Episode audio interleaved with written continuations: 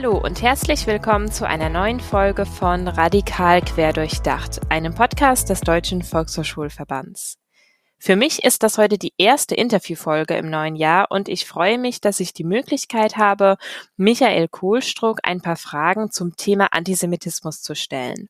Michael Kohlstruck ist promovierter Politikwissenschaftler und seit dem Jahr 2000 wissenschaftlicher Mitarbeiter am Zentrum für Antisemitismusforschung an der TU Berlin. Er gehört auch zum Forschungsteam der Arbeitsstelle Jugendgewalt und Rechtsextremismus. Diese Schlagwörter geben auch schon erste Hinweise auf seine Forschungsschwerpunkte. Nämlich neben Antisemitismus forscht er unter anderem zu zeitgenössischem Rechtsextremismus, Prävention und Gewalt. Vielleicht sind in diesem Jahr auch noch neue HörerInnen dazugekommen, deshalb für alle noch eine Info zum Podcast allgemein. In diesem Podcast greifen meine Kollegin Adriane Schmeil und ich, Anne Deni, verschiedene Themen aus dem Handlungsfeld der Präventionsarbeit auf.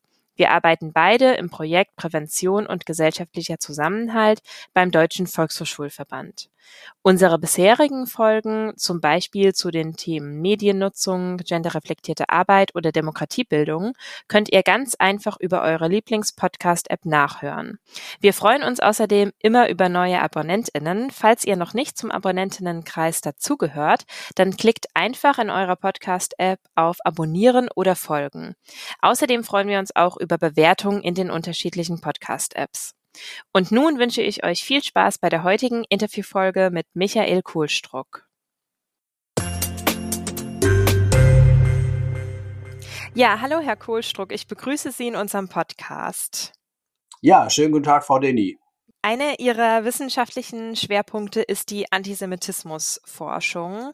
Was sind da Ihrer Einschätzung nach die zentralen Fragestellungen in diesem Forschungsbereich? Naja, wir betrachten, glaube ich, den Antisemitismusbegriff ein bisschen wie einen Dachbegriff. Und wir haben unter diesem Dach ja recht unterschiedlich äh, gelagerte Phänomene. Die Klammer zwischen diesen Phänomenen, das ist natürlich das negative Verhältnis zu Juden, Jüdinnen, zum Judentum oder zu jüdischen Einrichtungen. Äh, die gegenwärtige Antisemitismusforschung beschäftigt sich aus meiner Sicht mit drei großen Themen. Das eine ist natürlich die Beschreibung, Erforschung und auch die Erklärung von antisemitischen Phänomenen in der Gegenwart beziehungsweise auch in verschiedenen Phasen der historischen Vergangenheit. Mhm. Ähm, das zweite ist ähm, die Frage nach dem tatsächlichen heutigen Umgang und dem wünschenswerten Umgang mit antisemitischen Phänomenen. Das hat dann also eine sehr stark auch äh, praktische äh, Komponente.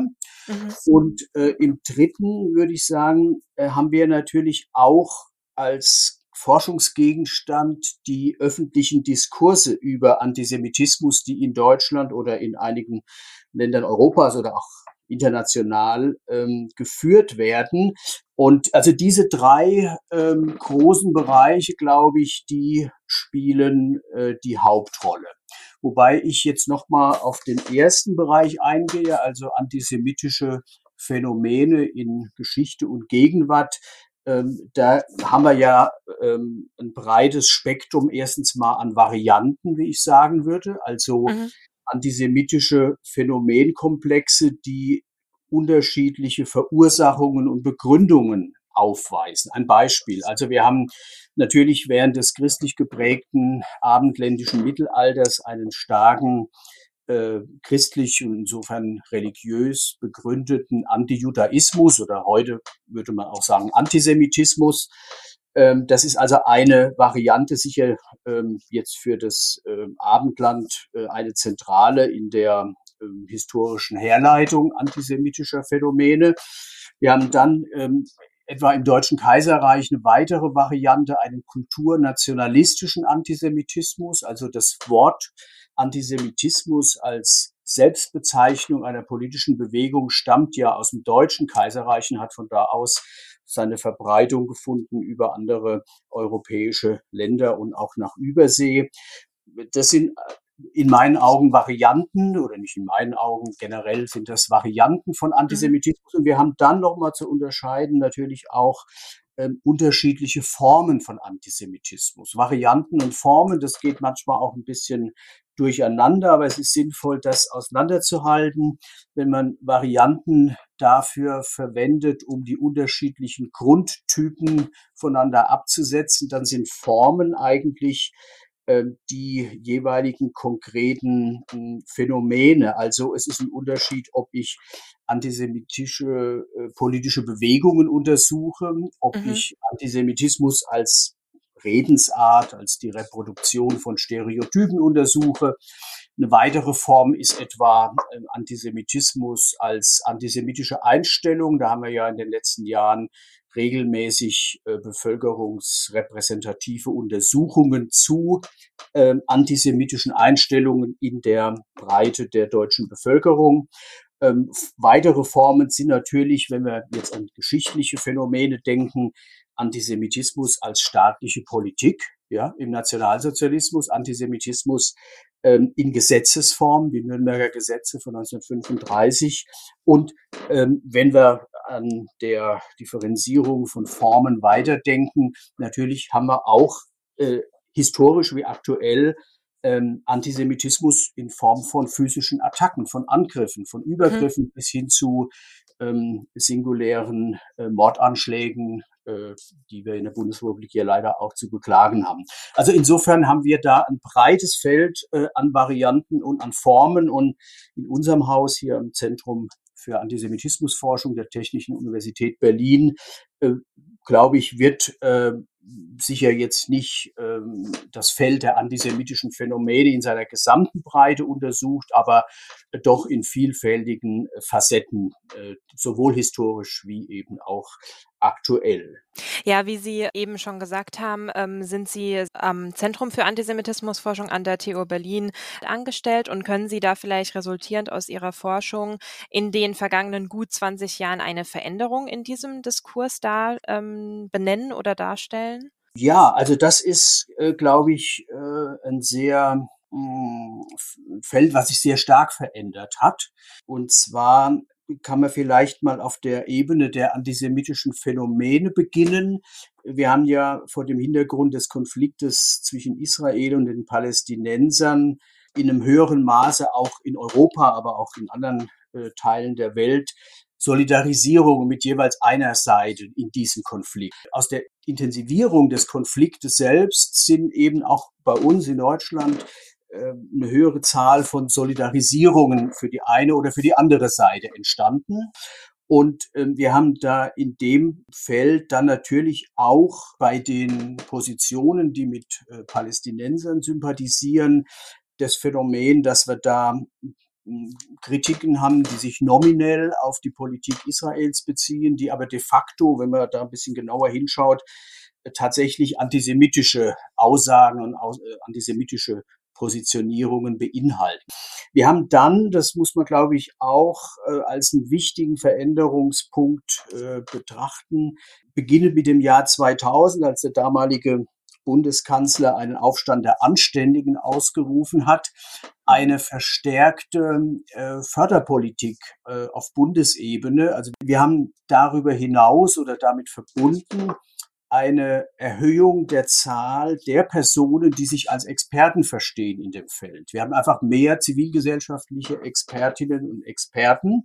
Das ist, das sind wichtige Veränderungen, ähm, die gehen meines Erachtens ja, haben die einen ambivalenten Charakter. Also aus Sicht der, der Wissenschaft ähm, ist damit auch äh, die Entwicklung verbunden, dass die Expertise sozusagen nicht mehr vornehmlich in den Hochschulen gesucht wird, sondern eben auch in einem hohen Maß ähm, bei zivilgesellschaftlichen Trägern. Äh, das ist sozusagen aus Sicht dieser Träger natürlich erfreulich. Aus der Sicht der Wissenschaft muss man sagen, da ist äh, sozusagen etwas an Relevanz verloren gegangen, ist neu verteilt worden.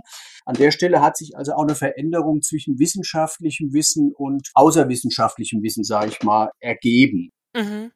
Ja, und neben diesen Veränderungen, die Sie ja jetzt gerade dargelegt haben, ähm, würden mich auch noch die Lehrstellen interessieren, also Lehrstellen innerhalb der Antisemitismusforschung. Wo sehen Sie hier die größten? Wo, also da, wo man jetzt noch irgendwie ansetzen muss oder was man noch angehen kann zukünftig? Ja, Also ich, ich sehe an vielleicht an zwei Stellen ähm, Leerstellen. Also wenn es um die Untersuchung von aktuellen antisemitischen Phänomenen geht, wo also erstmal der Eindruck da ist, da spielt nun eine negative Haltung pauschal gegen Juden und Jüdinnen eine Rolle.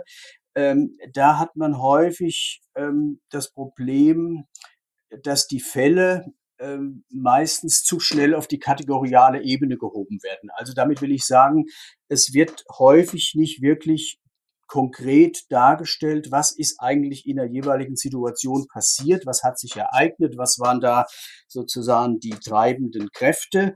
Ähm, es wird sehr schnell ähm, auf die Ebene gehoben, wo man äh, klassifikatorisch sagt, äh, das ist ein Fall von Antisemitismus, da gab es eine antisemitische Beleidigung. Aber gerade der Schritt ist natürlich für die Forschung interessant, jetzt nicht bereits auf der kategorialen Ebene zu sagen, das ist ein Fall von Antisemitismus oder von Rechtsextremismus, sondern eben genauer mal zu schauen, ähm, ja, was hat eigentlich die handelnden Personen da getrieben? Wie war die Situation? Wir haben es im konkreten Leben immer mit Personen zu tun, mit Gruppen, mit Organisationen und Institutionen und ähm, deren Interagieren ähm, müssen wir sozusagen jeweils im Kontext betrachten. Und dann kann man natürlich bei einem Teil der äh, fraglichen Phänomene tatsächlich sagen, ja, hier spielt jetzt möglicherweise Antisemitismus als Weltanschauung, als Weltbild eine große Rolle. Kann aber auch sein, dass wir ähm, antisemitische Phänomene des Typs haben, dass wir sagen, ja, da plappert jemand ein Stereotyp nach, ja, also vielleicht, ja, die Juden sind alle reich.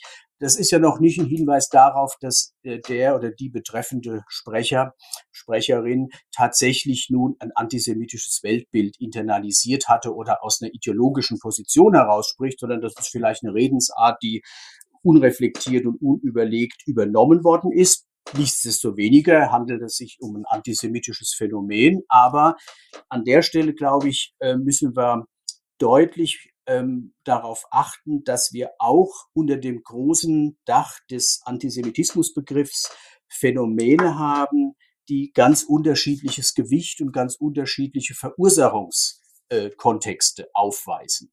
Also das ist die erste große Leerstelle. Die zweite große Leerstelle oder nicht komplette Leerstelle, die äh, betrifft meines Erachtens den, die Untersuchungen zum Diskurs über den Antisemitismus. Mhm. Äh, also diese, ich sag mal, in hohem Maße politisierten und moralisierten Diskurse in der Öffentlichkeit. Das ist natürlich ein Thema, ähm, wo die Untersuchungen nicht so ganz, ich sag mal, äh, folgenfrei sind. Man kann da politisch und moralisch äh, zwischen die Fronten und unter die Räder kommen. Und das ist insofern also ein Thema, ich sag's mal ein bisschen äh, auf den Punkt gebracht, das ist ein Thema für Leute mit Festanstellung. Ähm, die Betrachtung, wie hat sich eigentlich diese, dieses Reden über Antisemitismus in der Bundesrepublik verändert. Wir haben da ja das Phänomen, dass jetzt sehr lange nach dem Ende äh, des Naziregimes mit Holocaust und anderen Menschheitsverbrechen, ähm, dass da jetzt also sozusagen so eine ähm, hohe Identitätsrelevanz des, Thema, des Themenfeldes Antisemitismus ähm, sozusagen jetzt nicht ganz neu entsteht, aber eine neue Aktualität gewinnt. Und das sind eigentlich ähm, Sachverhalte, wo, wo man sagen muss, ja, das ist eigentlich eine Untersuchung wert oder mehrere Untersuchungen. Wer sind da die treibenden Kräfte? Warum, warum wird das Themenfeld jetzt eigentlich so stark äh, ähm, aufgewertet und zu so einer Frage des politischen Selbstverständnisses der Bundesrepublik? Warum haben wir jetzt überall diese Beauftragten für Antisemitismus? Wäre ja auch denkbar, dass man sagt, wir haben überall Beauftragte äh, für das Feld ähm, der Diskriminierung in dem umfassenden Sinne. Ja, also das ist die zweite, nun durchaus kleinere Lehrstelle, die ich aber doch gerne äh, angesprochen haben wollte. Mhm. Ja, passend zum Stichwort äh, Lehrstellen habe ich jetzt noch einen Tipp für unsere ZuhörerInnen. Und zwar hat im November 2021, also Ende letzten Jahres, die ähm, Veranstaltung Empty Spaces, Forschung zu Antisemitismus und Gegenwart stattgefunden. Die Veranstaltung wurde organisiert und durchgeführt vom Kompetenzzentrum für Prävention und Empowerment. Und ähm, vor allem im ersten Symposium sprachen da die PanelistInnen auch über die Lehrstellen innerhalb der Forschung zu Antisemitismus in Deutschland. Ja, und die Diskussion und die gesamte Veranstaltung kann ich euch wirklich allen sehr ans Herz legen. Ihr findet es bei YouTube und den Link packe ich auch in die Show Notes. Also könnt ihr da im Anschluss draufklicken. Ja, jetzt wieder zurück zu Ihnen, Herr Kurstruck. Kurzer Exkurs. Bei meiner Recherche ähm, zu dieser Folge bin ich auf die Studie Rechte Gewalt und Prävention Berliner Erfahrungen 2015 bis 2017 gestoßen und im Rahmen der Studie haben Sie mit Ihrem Team die Themen Prävention und Bekämpfung von rechter Gewalt wissenschaftlich untersucht und ausgewertet. Die Darlegung der Studie, ähm, also das können wir jetzt nicht komplett in diese Podcast-Folge noch mit einbetten. Das würde wahrscheinlich eine komplette Podcast-Folge füllen. Und daher beschränke ich mich auf eine Frage, nämlich gibt es auch ähm, Handlungsempfehlungen für die praktische Präventionsarbeit für Fachkräfte in der Kinder- und Jugendarbeit? Ja, ähm, also wir haben äh, bei unseren empirischen Untersuchungen in Berlin, das war ja eine Studie, die für eine Behörde in Berlin gemacht worden ist, äh, auch viele Interviews gemacht und sind auch ins Feld gegangen. Und aus unserer Sicht ähm, ist eigentlich das zentrale Problem nicht so sehr die Kompetenz der Fachkräfte. Also da haben wir äh, wirklich den Eindruck, dass da die Pädagoginnen und Pädagogen, Sozialarbeiterinnen, Sozialpädagogen ähm, eine gute Ausbildung haben und vom Fach sind und ähm, auch wissen, wenn sie etwas nicht wissen, wo sie Informationen und Unterstützung bekommen. Das Problem, ähm, das ist ein Ergebnis dieser von Ihnen angesprochenen Studie, das Problem sind die Rahmenbedingungen. Also wir haben das Problem ganz konkret äh, Ressourcen, Personalstellen, Sie wissen, in der Kinder- und Jugendarbeit haben wir Arbeitszeiten, die jetzt nicht so sind wie auf dem Finanzamt, äh, wo man möglicherweise sagen darf, okay, es ist 17 Uhr und äh, ich bin seit 8 Uhr hier und jetzt ist gut, sondern mhm. es geht in den Abend rein. Jetzt sind es aber auch häufig junge Kolleginnen und Kollegen, die in diesem Feld arbeiten. Das hat ja auch seine guten Gründe. Äh, und ähm, wenn da nicht eine entsprechende Personaldecke da ist, dann gibt es für diese Kolleginnen und Kollegen das Problem der Vereinbarkeit von ihren äh, jungen Familien häufig mit der sozusagen Aufgabe ihrerseits mit Kinder und Jugendlichen zu arbeiten, auch abends mal bis 20 Uhr, 20 Uhr 30, ja. Es muss ja auch zu der Klientel und der Adressatengruppe passen. Also das ist etwas, äh, wo ich sagen würde, ähm, es geht um die Ermöglichung von Beziehungsarbeit in diesem Feld, das Sie angesprochen haben, Kinder- und Jugendarbeit. Und das Hauptproblem sind jedenfalls äh, in Berlin die Ressourcen, die Räume, und ähm, nicht jetzt, dass ähm, ja bei den Pädagoginnen und Pädagogen jetzt da eklatante Mängel äh, vorhanden wären. Äh, man hat immer eher den Eindruck, na ja, ähm, natürlich hängt das auch mit der Erfahrung zusammen, die die jeweiligen Personen haben, aber äh, die wissen eigentlich sehr gut, worauf es ankommt. Ja, mit unserem Podcast richten wir uns eben in erster Linie an Fachkräfte aus der primären Präventionsarbeit, vor allem an Volkshochschulen und auch an anderen Bildungseinrichtungen, die dann eben mit Kindern und jungen, jungen Erwachsenen oder Jugendlichen gemeinsam Projekte umsetzen. Wie wichtig ist Ihrer Einschätzung nach die Aufklärungsarbeit, zum Beispiel an Volkshochschulen angesichts des wachsenden Antisemitismus? Ja, also Aufklärung, äh, das kann ja in einem weiten Sinn verstanden werden. Ich, ich glaube, ähm, Aufklärung, Information und ähm, ja, angemessene, angemessenes Wissen ist unabdingbar. Aber gerade in dem Arbeitsfeld Kinder- und Jugendarbeit, glaube ich, ähm, muss das eingebettet sein in Beziehungsarbeit. Das ist das A und O. Äh, wir brauchen pädagogische Beziehungen mit dem, was man vor schon vor 40 Jahren als Interventionsberechtigung bezeichnet hat. Also äh, es muss eine Beziehung derart sein zwischen den jungen Menschen und den pädagogischen Fachkräften, dass Impulse gesetzt werden können seitens der Pädagoginnen und der Pädagogen. Und das ist sozusagen mit dem alten Schlagwort der Interventionsberechtigung verbunden. Das muss von der Adressatengruppe sozusagen auch akzeptiert werden und das geht nicht ohne Kontinuität. Ja, Sie können mit, ein, mit, mit punktuellen Informationen diejenigen erreichen, die bestimmte Informationen suchen. Es ist auch wichtig, dass es das gibt. Ja.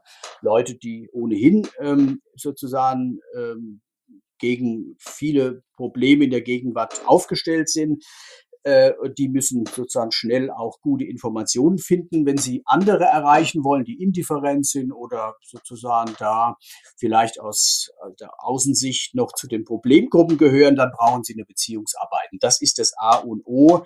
Ähm, das muss sowohl äh, explizit äh, wie implizit sozusagen in der Praxis der Arbeit funktionieren. Und dann lassen sich auch ähm, Fragen äh, anbringen, die bei den Adressaten zu mentalen Veränderungen, zu Bewusstseinsveränderungen führen können.